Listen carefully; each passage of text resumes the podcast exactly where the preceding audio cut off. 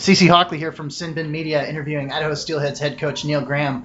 Uh, coach Graham, boy, you had a 0-0 game going through two periods, and up until the final five minutes of the game, you guys scored a goal, and then Rapid City came back and answered, and then you took it to five rounds in the shootout.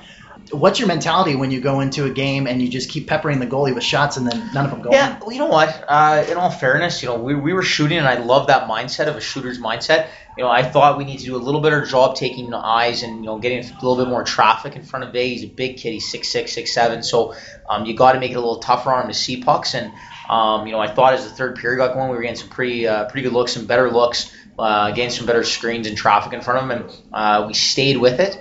Um, so you know, speaks to the guy's resiliency. So happy for the two points, and uh, need to come out with that same mindset. Speaking of Adam Vay, he stopped 49 of 50 shots tonight, and he just flashed the glove all over the place.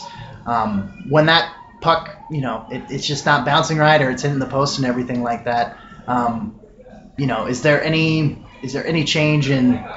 Yeah, we, we had some strategies, and we talked about in the intermission, and you know, obviously, you know, you got to put shots in an area that can give you potentially a second and third opportunity. And the glove uh, was on, so you know, you got to try and stay away from that, or else it's gonna, uh, you know, you know, smother any uh, further opportunities off of that chance.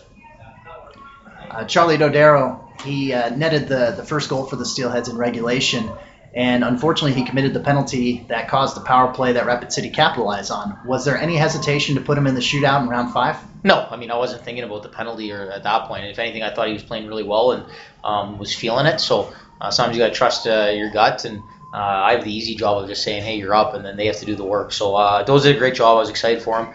Um, you know, he's always itching to go, and uh, he got his opportunity, made really good on it. Once again, that was Idaho Steelheads head coach Neil Graham. This has been CC Hockley from Sinbin Media. Thank you, Coach Graham. Appreciate it. Thank you.